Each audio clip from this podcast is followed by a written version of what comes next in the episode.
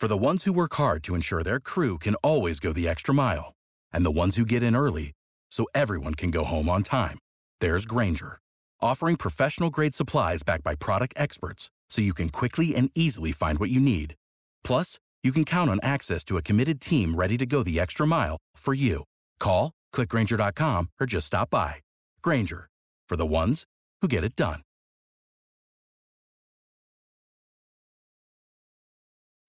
When you need mealtime inspiration, it's worth shopping Kroger, where you'll find over 30,000 mouthwatering choices that excite your inner foodie. And no matter what tasty choice you make, you'll enjoy our everyday low prices, plus extra ways to save, like digital coupons worth over $600 each week. You can also save up to $1 off per gallon at the pump with fuel points. More savings and more inspiring flavors make shopping Kroger worth it every time. Kroger, fresh for everyone. Fuel restrictions apply.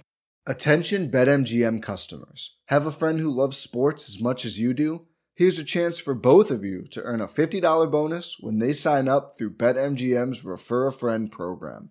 Just sign into your BetMGM account and click on the Refer a Friend program to send your friend a message inviting them to register a new account in the same state you use BetMGM in.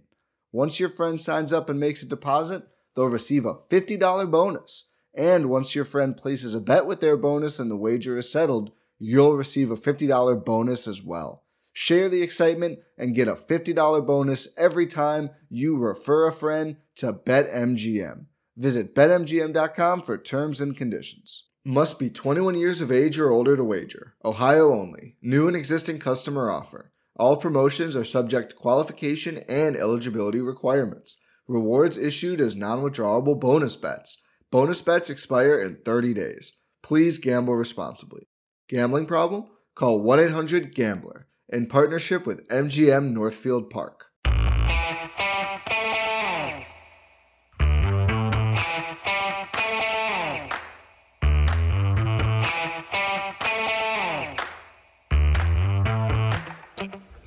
Hi, folks. Welcome to another episode of Film Study. This is Ken McKusick. We're continuing on with the concerns series again tonight, and this uh, this time it's the inside linebacker group. Uh, obviously, inside linebackers in the past few years been a target of some coverage uh, issues. I'm sure we'll talk about that as well as some other uh, issues with the surprising amount of depth they've kept at the position. But joining me to do that is Gabe Ferguson. Gabe, how you doing? I'm doing well. Thank you for having me on again, Ken. Excited to talk about one of the more questionable positions on the Ravens depth chart. Yeah, maybe not number one in terms of questionable anymore, but I agree. You're at Gabe Fergie on Twitter. Let's make sure people know to give you a follow right up front. Very good follow, Gabe is. Uh, yeah, you'll get that sense from this, but let's just make sure you you're uh, you either are considering following him while you listen to this. Uh, Josh Bynes and uh, Patrick Queen, neither one has played a single snap this preseason.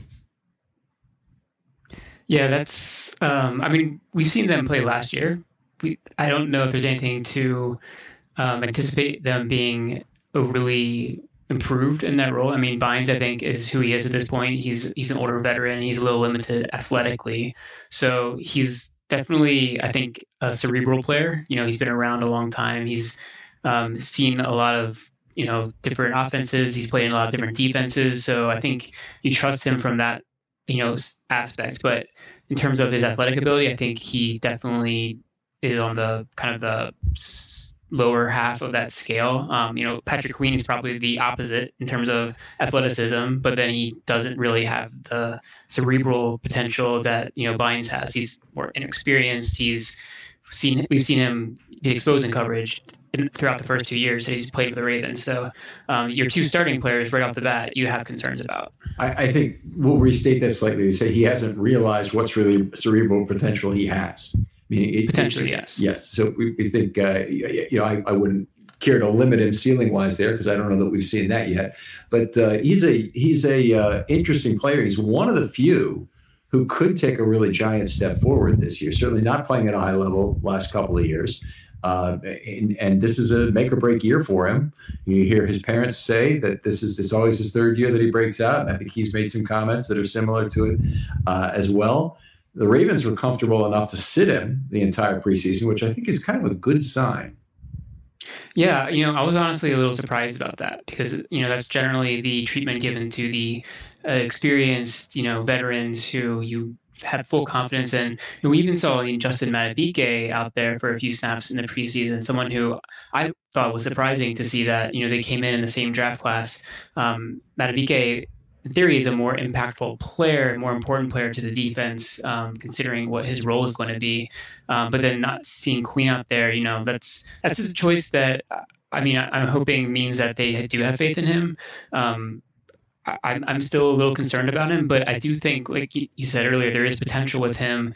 He has that kind of athletic upside, and if he does kind of take that next step, then he potentially raises the you know the ceiling of what this defense can be because that's kind of like your weakest position on this defense in my opinion and if he's you know someone who can actually elevate his game then you really don't have a glaring weakness on the defense at all yeah i i uh, i think Madubuike is a great comp for starters because in tenure in you know certainly he's done more on the field so far even though i think a lot of people would say justin Madubuike can do more for the for the ravens uh, he's done more on the field so far in two years than Patrick Queen has, but he he still got snaps, and they had a lot of defensive linemen, uh, at least until that third game, who yeah. were able to uh, play. And so they, they, you know, they were taking snaps from somebody. Even Urban is getting nine, ten snaps to just show what he can do, I guess. Uh, Kyle Fuller, you know, we're not talking about inside linebackers here, but he came in and played 14 snaps in that second game because they're just not 100% sure where he is right now, despite the fact he's a veteran all that put together tells me that they probably are a lot happier about where Patrick Queen is this year right now than where they have been in the past. I mean, there's no way he would have gotten this treatment as a rookie when uh, you know he hadn't played the position a lot, and you know I don't think after his performance as at, during his rookie year that he would have gotten it during his second year. In fact, they, they did play every season, so we know that he didn't get it during his second year.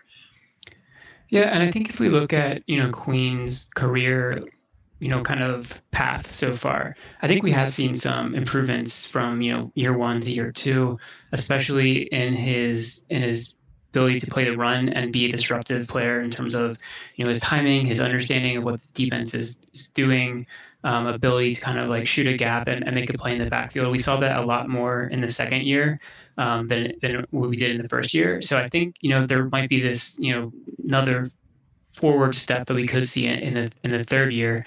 Um, and, and I think also last year what we saw was when he kind of got moved to the weak side role mm-hmm. more so than the than the middle linebacker with with Bynes coming in playing more of the the Mike role. Um, that kind of allowed him to play a more natural role in the defense and I'm not entirely sure how that defense is going to look. That's going to be the same kind of roles and responsibilities with Macdonald. You know, I think we've talked about that before with the outside linebacker position. Um, it's, it's possible that, you know, these players will have different roles and, and depending on what the coverages are, um, you know, they might be asked to do different things. Um, we might see Queen being more as an aggressive kind of downhill player, um, or as a blitzer on some of the passing downs, um, and relying on you know maybe the safeties to cover, or maybe even an outside linebacker to cover in, in some instances. So I'm I'm hoping that he it really is able to step into whatever that defined role is and kind of master that. Um, and maybe have more of a focus than what he's had in the past, where I feel like at times he's felt like he had to maybe do too much on the field. I I think there's a lot of lot of truth in what you just said, but I, I just I, I, kind of work from process of elimination on this. That we know Bynes and Queen have both gotten this special treatment of sitting out. And I admit the only surprise you're going to get from Josh Bynes is probably a bad one at this point. He's going to get old quickly or he's going to get hurt, one of those two. Uh, if, if he plays at, at the same level he has in the past, like in 19 or 21 for the Ravens, it would be an enormous positive surprise for this team in, in a sense. Not enormous, but a, a, a, at least a moderate positive surprise if he could continue to, to, to play at that level. Um, but if they're both getting the time off, then it's pretty clear to me Bynes is in there as the Mike linebacker and Queen is the is the weak side, at least on the downs that Bynes plays. Yeah. And it may be that Queen takes over a third down role at Mike, like Board did last year, allowing a safety to come in. That's possible. Uh, it's also possible they're going to replace with two safeties at the position. I think it would make a lot of sense. Don't know if it'll if it'll happen on a weekly basis, but they they should have four safeties active every single game eh, eh, as long as they stay healthy. Yeah, I, I would think so, and we'll see how that looks, especially early on in this season, because the lack of depth at outside linebacker, I think, is going to probably keep mm-hmm. some more of the inside linebackers on the field, um, more so than what we might have expected. You know, if they had the normal rotation that they've we've seen the past two years, with, with Bowser kind of being more of a coverage player on those passing downs, um, they don't have that specific player potentially in, in the way the defense is currently structured. So that might require, you know, more out of Queen. Um, and I, I, think he is the logical player to be in that role. Um, if you want to have someone in that linebacker type to, to be out there, um, I would hope that he might not have the same responsibilities as we've seen with Bowser because I don't think he's a good matchup in man coverage often with, you know, running backs or tight ends. That's not what he's shown to do well. Um, he might be a little bit more active in some of the passing lanes and, and some of these zone drops. I think he has, you know, the physical ability to, you know, get depth in his drops and, and you know, be someone who can actually help out a defense there. But he needs to be able to recognize and identify what's going on around him, recognize route concepts, and have that kind of next level processing that, you know, someone who's going into his third year, um, you, you would expect that out of him at this point. Yeah, I, I, I, as needs to be not a complete mystery to him what's going on between level two and level three behind him without him looking at it. He's got to figure it out off the line of scrimmage. One thing you, you said I'd like to inspect a little more though, because I think that if if I had a role for Queen on third down, it would be not really spying the quarterback, although he might be okay at that. It's it's really making sure that running back doesn't get free on some sort of check down play. You got a guy with a lot of speed and a lot of ability in theory to hit and tackle. Uh, we haven't seen great tackling, but but you know hopefully that's something that's going to improve. It needs to, and staying with that player has something has been a problem for Queen these first couple of years. Uh, he needs to diagnose that running back's movement when it's a uh, a blocking situation. He you know obviously he's responsible probably for calling his own green dog mm-hmm. uh, under under those circumstances. So he's got to just do that very judiciously and carefully. And I know he, would want probably to be in the backfield more when he sees a, a, running back making any kind of a blocking situation. But he needs to he needs to be able to basically shadow that running back as needed to to make a play on that uh, thing, prevent some first downs that way, and and just do a better job of of being a uh, careful containment player as opposed to the outrageous um, speedy playmaker. I, I, I, want, you know, obviously you want some of both, but but I definitely want to see the ability to do that first thing. You know, be a better containment, better play with his teammates, player um, than he's been so far these first two years.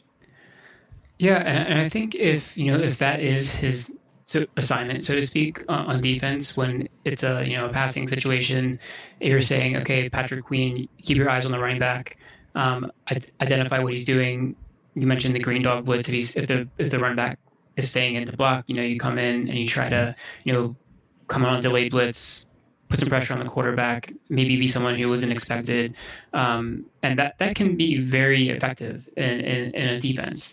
Um, and then if you can have the ability to also, you know, cover that player out of the backfield, then you're an effective defensive player for for the Ravens, and that's the part that I'm more skeptical about for the most part because he has, you know, kind of been someone who hasn't shown the ability to stick with someone in, in coverage very well. He, he's I don't know if it's something that he doesn't have the hips to do it or he is too nosy and, and keeping his eye on the quarterback and not paying attention to what his his receiver is doing. But we've seen him, you know, get beat fairly regularly in those situations when he's been asked to do that in the past. And, and that's the concern if he's asked to do that.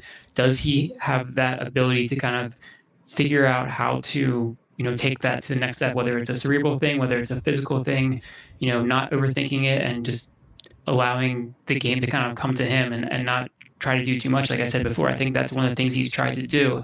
And he's maybe tried to make a play when he didn't need to and instead he got beat and burned for you know whether it's a, a long completion or you know a run after the catch. We've seen that a few times with running backs as well. So that's what you definitely want to avoid in this defense.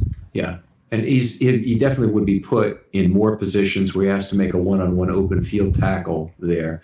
So that is already kind of stressing a couple things he hasn't done all that well. One is to diagnose where that pass is going. And, and just even even when he's looking downhill at the running back, oftentimes he's late to react relative to other linebackers who seem to figure out what's going on from the other clues they get. Even linemen, I mean, linemen sniff out a screen pass you know, very, very easily. I, I just haven't seen that same kind of diagnosis of the move, move to the spot where the puck is going. You know, kind of as they say in hockey uh, from Queen that I that I would hope to uh, hope to see. But then also, you know, he's got to make that tackle in the open field when he's when he's there. He's got to have his speed. There's, there's going to be some tackle for loss opportunities there uh, on little swing passes and screen passes, and uh, it really ought to uh, be something that that uh, he, he can excel at. I, I want to point out, I want to move on from Queen here because we don't want to make the whole show about him. That um, we're all very much still hoping that Patrick Queen becomes that guy, but I don't think there's any any point in pretending like he already is that guy, already has been that guy. So, you know, when I'm critical of him, you know, I, I really, you know, I'm, I'm hopeful that he's taking whatever method he needs to improve, whether that's you know positional coaching, coaching from his uh, you know his his positional coaches in this camp, or or seeking his own positional coaching during the off season, which is something I really hoped uh, he he might have done. I don't know if he did or not. Um, but but whatever the whatever that means, I very much hope Patrick Queen takes a big step forward this year because there aren't a lot of players who can provide a lot of surprise upside for this Ravens team, and he's definitely one of them.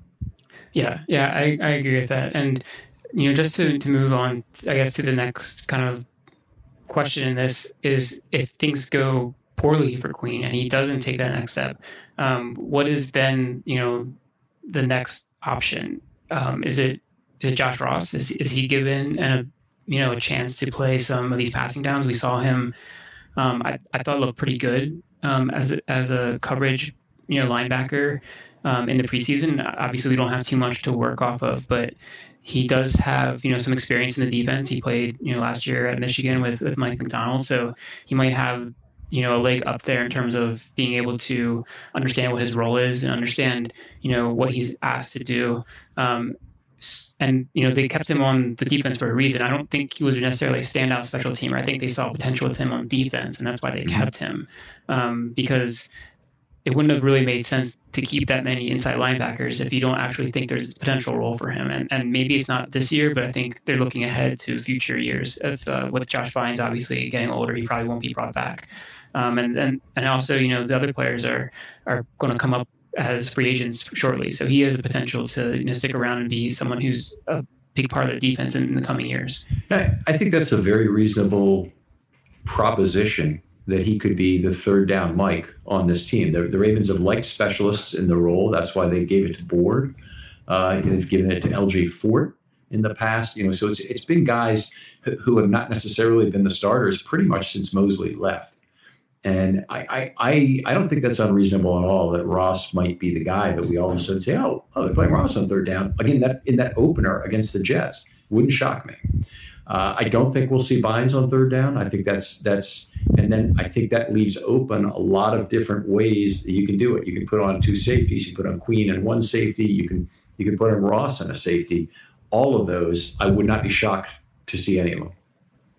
Yeah, and to me, I think Ross is like a, kind of the obvious next guy. I think Welch is is mostly just on the, the roster for special teams purposes, and you know uh, Phillips was brought in, I think, also for special teams. That's kind of his call his calling card. On the first couple years he's been in the league, so I, I mean, maybe you know he's also a good coverage player, and he might develop into that role too. I think there's always a chance for that. Um, so we, we could see you know a couple of other players potentially try out for that. You know, third down dime linebacker, um, and see um, who kind of fits the best. Um, I, I, don't, I don't know how long of a leash uh, Patrick Queen will have in that role. I think he's definitely going to be. Um, I mean, maybe not. Maybe he, maybe like you said, maybe Ross will come in um, in, in, week one. It, wouldn't surprise me. I, I, would expect Queen to be out there at first and see how it, it, works, and then you know if we have immediate issues, then it might be a backup plan for it. Yeah, I think I think uh, I think it's possible. It, it's be an interesting challenge in this very first week because Joe Flacco, as we know, likes to make read one, read two, check down. And you're going to end up with a lot of passes to the running back uh, in all likelihood. And somebody is going to need to be efficient and effective at diagnosing and making tackles. So whether that's Ross or Queen, I think we may see in this very first week. Yeah, and you know the, the other name we haven't really mentioned yet is Malik Harrison. Um, I definitely don't see him being that player because I think he's frankly a little heavy-footed, um, especially at, at, the inside linebacker position. I don't see him as someone who can, you know, run with a, a running back or a tight end. Um, we saw him got, get exposed a little bit in the preseason in that role. He's been exposed in that in the regular season when he's played in the past. I think he's someone you would definitely not ideally have out there on third down or passing downs. Um, I like him around the line of scrimmage. I like him potentially in run defense. Um, he can take on you know blockers. I think he, he you know he can you know take on and shed uh, pulling offensive linemen as well as anybody in this linebacking group. Um, but if he's asked to you know cover somebody out of the backfield, that's where I think you're, you're putting him in a position where he's he's not going to do well. So you know he's someone who might be asked even to set the edge a little bit for this team. So I, I think his role is is a, in a different kind of area area entirely, unless it's like some easy drops in zone coverage where he's asked to cover the flat. But that's that's kind of the extent of what I would expect him to do in terms of his coverage role. Yeah, I'd agree. I think I think we we won't see too much in coverage out of him. He made some plays in the preseason. It was nice to see him I get a forced fumble in the first game, and he made other plays too. Missed a few tackles too. Missed a big tackle on Malik Willis at about the four yard line um, that didn't look so good. But uh, uh, he's he's I I would say in terms of what I saw it was more positive than negative in the preseason certainly, and and he's a player who I think upped his stock from that. In fact, I'd look at it and say he could legitimately be the backup at either the Mike or the Will uh, if Queens Queen or Bynes were to go down. Yeah, I think um, that is probably true. And I think if he is, you know, that player um, who's in there on early downs, I would expect him to not be the guy who's on the field on third down. So I think there would be a platoon that happens if, if there was an injury to one of the starting linebackers. I do think he would have more of a role on the defense, obviously, on, on first and second down. But after that, I think he's going to be put off the field uh, unless there's, you know, some serious issues with, with the depth. If you go back a few years, the Ravens have done more than just the platooning I've talked about on the weak side, where they've they've had two different guys. Basically, they've had you know somebody in there for, for, for two downs and then a variety of players, frankly, uh, in there at, at dime back thereafter. But if you go back far enough, they, they actually had a three down platoon. If you go back in 2009, 2010 era, where they would they would have a dime back, but they would have McClain be their first down back, and under certain second down, like second and long, they brought in Dannell Ellerbe to, to be the will, and then they bring in a, a, a dime back on third down. A, a, very um, that's a very complex platoon that basically is implying that you have probably a, lo- a lot of linebackers you like. I think if it happens on this year's Ravens team, and and we see it, it has a very good chance to work with this group because I do see some specialization in them. Uh, you know, Ross probably more of a coverage guy. I, I you know, we're gonna we're gonna wait and see about how good a tackler Ross ends up being. I'm I'm not there yet, but but he might he might turn out to be a you know a good, solid you know, ninety one percent tackler and inside linebacker that we would like. Um, you know, with with Welch, I think you have a guy who can take a series from Bynes. He certainly did it during this last uh, last year or two years. Last I think year, it was mostly last year. Yeah, and that Joe Thomas was also with the team last year. I, I, I time's running together for me here, but I may have. I, they each had time. Yeah, it was last year because Harrison was uh, active but being punished, so he, he, was not getting those snaps. Yeah, and and the one thing that um, I think is in, at least I think we're going to see is that most, if not all, of these linebackers I expect to be active on game day for special teams reasons.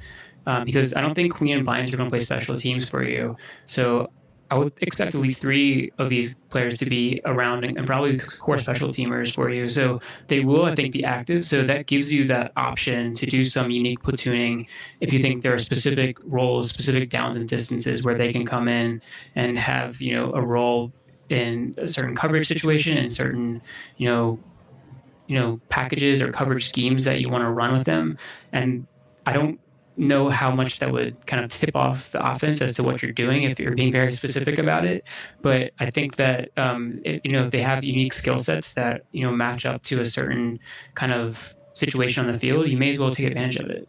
Yeah, I think there's there's another kind of well, there's multiple hidden advantages to it. There's a big advantage to platooning in terms of the salary cap is that it's much easier to find three guys who can do the three things that CJ Mosley does well at his level, rather than finding one guy who is CJ Mosley and what you have to pay for that guy if you if you uh, if you want him. So it's it's a lot cheaper to to have specialists. It's a lot easier to replace if they get hurt.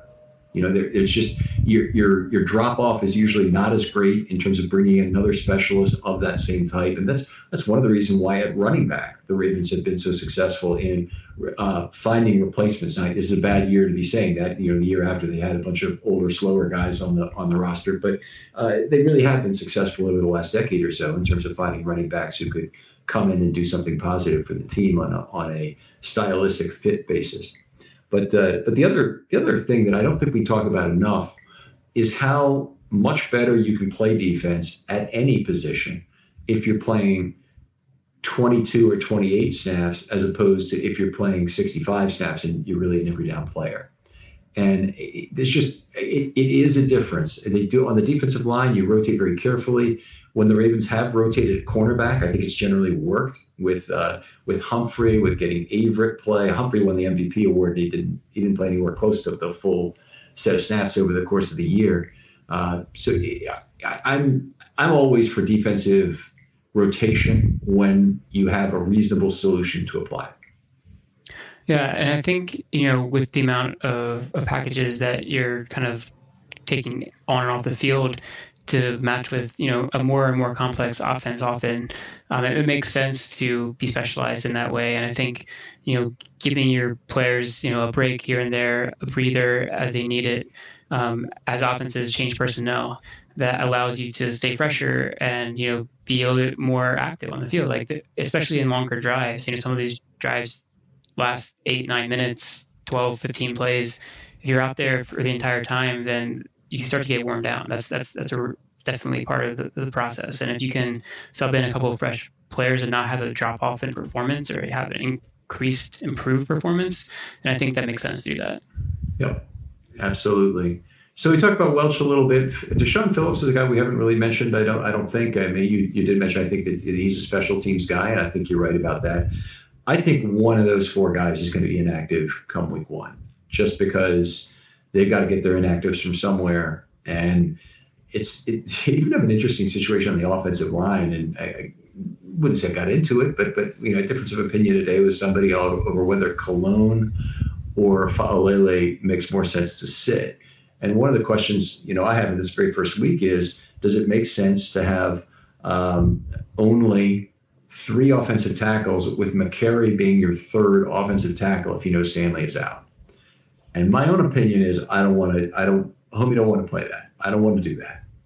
Uh, I'd much rather have an extra offensive tackle, even if it's not necessarily a particularly good one in, in Faalele. Uh, maybe do something else for you. Maybe he comes in in a jumbo package and goal line, you know, is out there in the old Haloti Ngata position, plays fullback, throws a pass, goes out for one, whatever it might be. uh, probably a lot of ways he can do something different for you. Yeah, I think.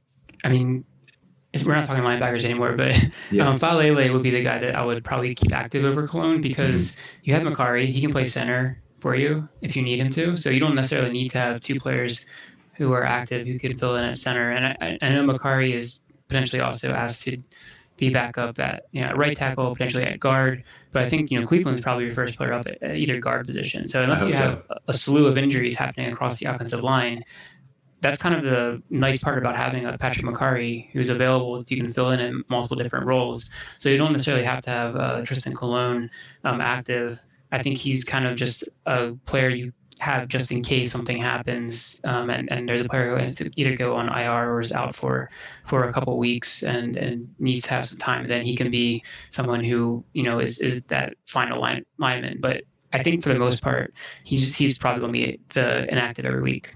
Right. Uh, we'll we'll see how that goes because they obviously like him in some of their schemes. They probably think he, he knows how to run it, you know, he, he knows how to how to run the normal scheme that they use. So it, it wouldn't surprise me if they kind of want him there. Um, but on the other hand, I mean, the way I look at it is you, you, by having Mekari, you have a ninth offensive lineman effectively because he can play either tackle or guard. I'll, I'll tell yeah. you in the, in the way I'm thinking of this. So if you're your interior offensive line, you have a five to make three situation with Mekari being one of the five. But on the outside, you have a four to make two situation with Mekari being one of the four also. And that seems a lot safer to me than bringing Colon on and then you have a six to make three on the inside, but you have a, a three to make two on the outside. That just scares me. So I, I anyway, I, I'm I much prefer having uh, uh, having uh, uh, Faalele right now active over Colon. I guess if Stanley came back, I'd probably feel differently about it.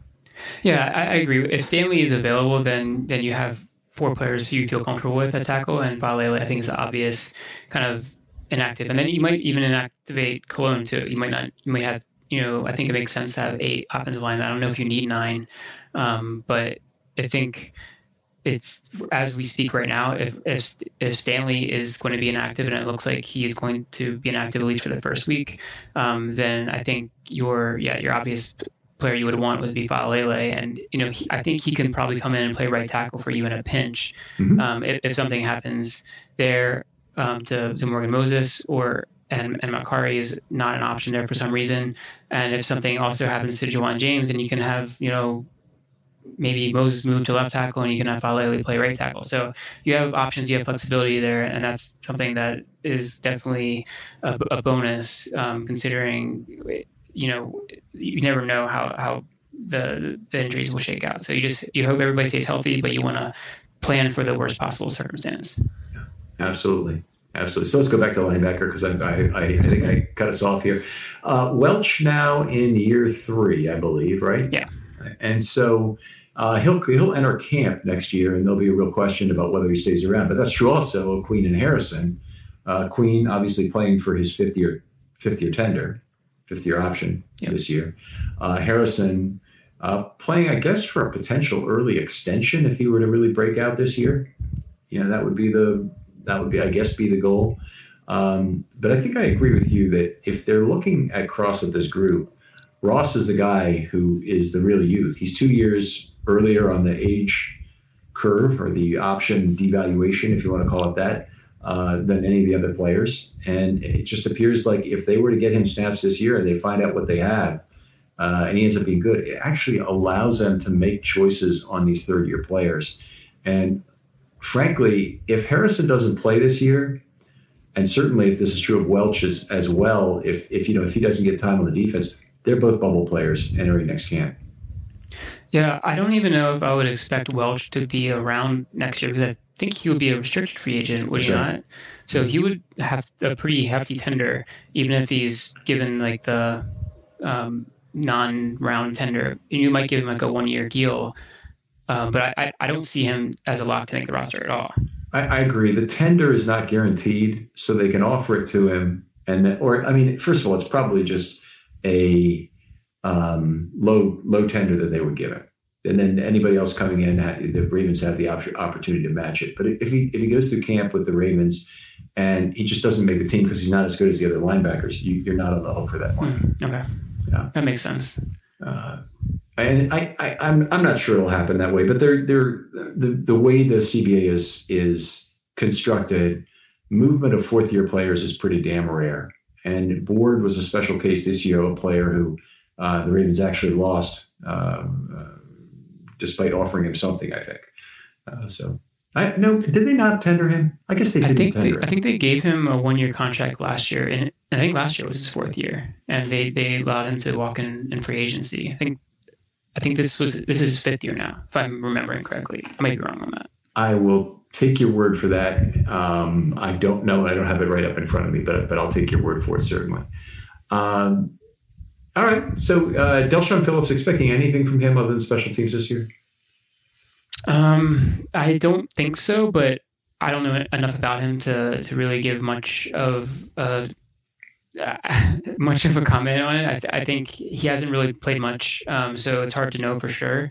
Um, and he hasn't played. We haven't seen him play at all for the Ravens, so mm-hmm. I haven't, you know, watched his film, um, I I did note that he was a special teams player, and that's why I kind of just latched onto that because that's something that makes sense um, in terms of what the Ravens were probably looking for because they didn't have the reserve outside linebackers on the on the team. You know, the the tight ends they had on the roster, aside from Josh Oliver, probably aren't going to be core special teams players for you.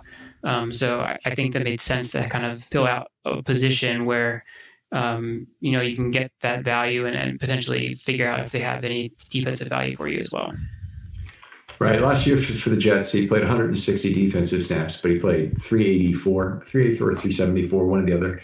Uh, let's pick it 374 on special teams. So uh, clearly, that's pretty much his role, and it's a tough group to crack.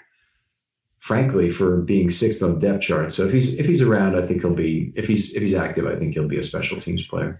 Interesting pickup. I just didn't. I didn't see it. I, I, I the, the other thing I would ask about this group, you got a six a six man group. Does that make you think any more that there's a possibility of Harrison or Phillips spending some time at outside linebacker?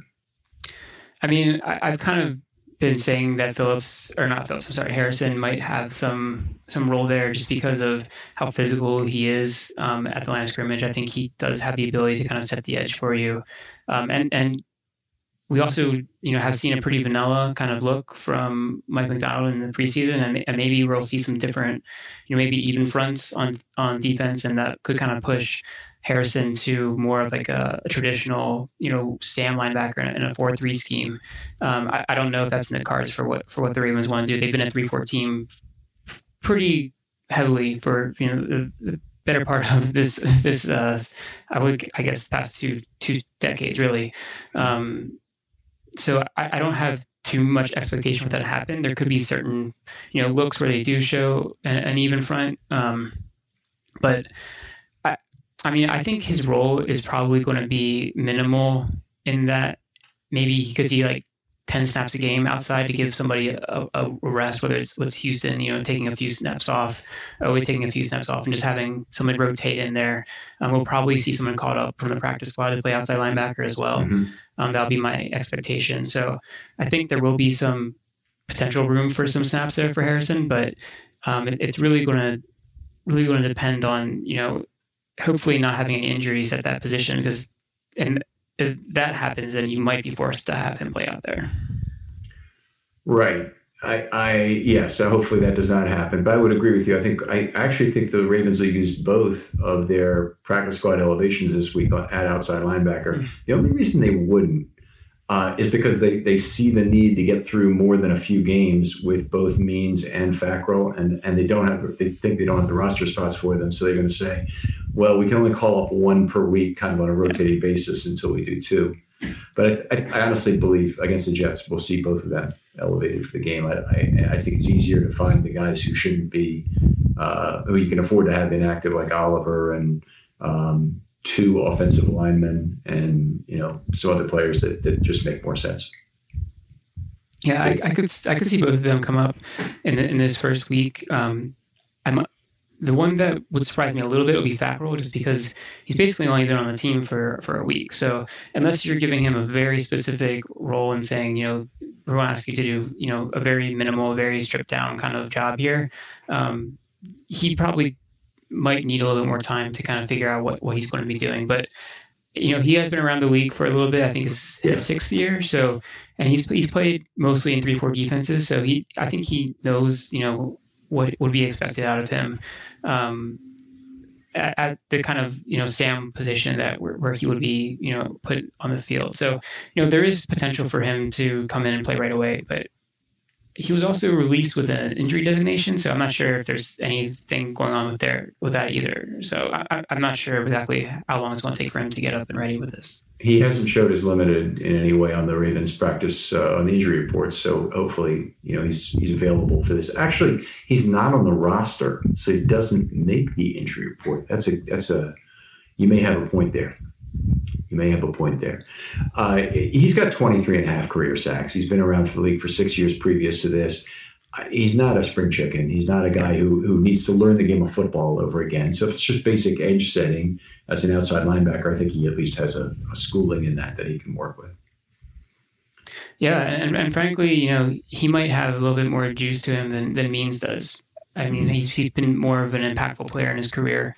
Um, he's not. He's a little younger. Um, so if if they're if they're both on the field at some point and one of them looks looks better than the other, it's possible that you know when if and when um, Bowser gets back, um, there will be a decision made to, to release one of them, um, or, or, maybe they'll just stay on the practice squad if, if they want to keep that flexibility.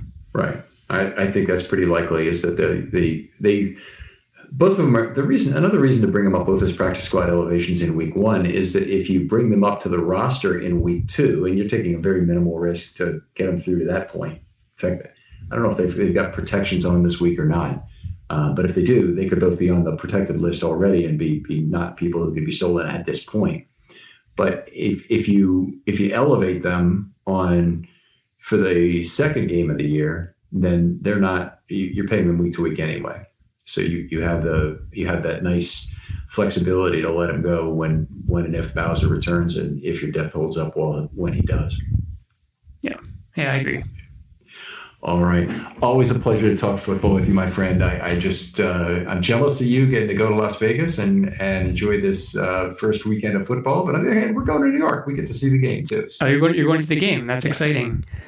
Um, yeah, I, I, like I like Las Vegas in week one. It's, it's kind of you know the start of the season. You might be able to get an edge in a couple of, of games if you if you think you know the NFL better than, than the sports books do. So it's always fun to kind of have have a little bit of fun in the first week. Well, I hope it works out better this uh, this year than last in terms of the result of the game too. While you're out there with the, that miserable loss to Las Vegas. Yeah, you don't have to remind me about how that went. that was not a pleasant evening. Weird situation here. We walked out of the stadium when we thought they had scored the game-winning touchdown. Turned out they hadn't, and I uh, we actually walked in opposite directions by Jordan and Gabe.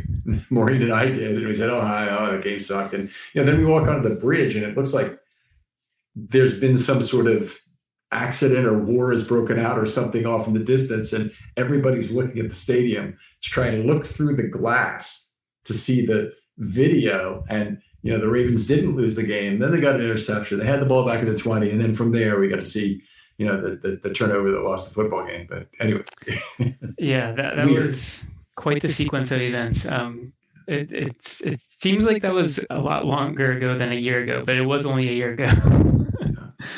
yeah. It's amazing they recovered from a game like that to be contenders for as long as they were like this. But anyway, we're really appreciative having you on, Gabe. Where can folks find your work online?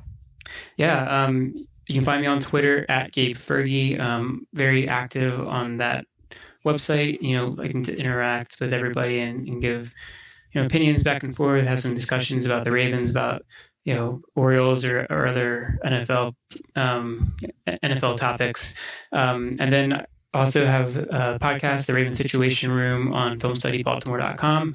Uh, we actually just recorded a podcast last night with uh, with Jordan Co. And that is up on the website now. We, we kind of just did a position by position breakdown of, of the Ravens going into the 2022 season, where we see some strengths, where we see some weaknesses, um, some potential areas of concern, um, and then just a quick, you know, um, kind of preview of the Jets game and, and what our expectations for the season are going to be. So, I you know appreciate uh, to that. Um, I think you know Jordan and I do a, a, pretty good job of of trying to keep it interesting. And, and as the season progresses, we'll be recording after each game and and breaking down you know how how the game progressed, some of the important plays, some of the key plays, some of the strategy that went into it. So uh, keep a lookout after every Ravens game and, and give us a listen. All right. Always looking forward to it. Definitely a, a show you want to include in your regular rotation of podcasts during the week uh, on Monday too, because that's uh, that's before film studies out. You have film study on Tuesday and Wednesday uh, to listen to, to talk about a little more in depth the, the offense and defense. A little, I, am not being a comparative there, but but but uh, in, in depth for uh, usually a long period of time. Uh, if you're out there and you'd like to do a film study short, hit me up with a DM on Twitter. I'll get right back to you. Uh, otherwise, thanks for thanks for being uh, loyal fans, listening to these uh, shows all off season. We're starting up our new regular season of content for you. Uh, spread the word if you can, and uh, hit the subscribe button on your podcast app. Uh, always appreciate that. thanks a lot for joining again, Gabe. Yeah, thanks for having me. Always, always enjoy being on the show, and look forward to the next time. And we'll talk to you next time on Film Study.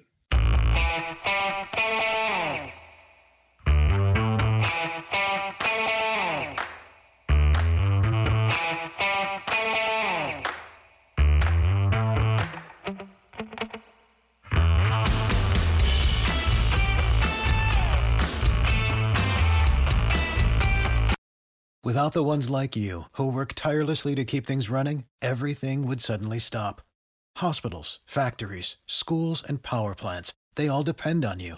No matter the weather, emergency, or time of day, you're the ones who get it done. At Grainger, we're here for you with professional grade industrial supplies. Count on real time product availability and fast delivery. Call clickgrainger.com or just stop by. Grainger for the ones who get it done. When you need mealtime inspiration, it's worth shopping Kroger, where you'll find over 30,000 mouthwatering choices that excite your inner foodie. And no matter what tasty choice you make, you'll enjoy our everyday low prices, plus extra ways to save, like digital coupons worth over $600 each week. You can also save up to $1 off per gallon at the pump with fuel points. More savings and more inspiring flavors make shopping Kroger worth it every time. Kroger, fresh for everyone. Fuel restrictions apply.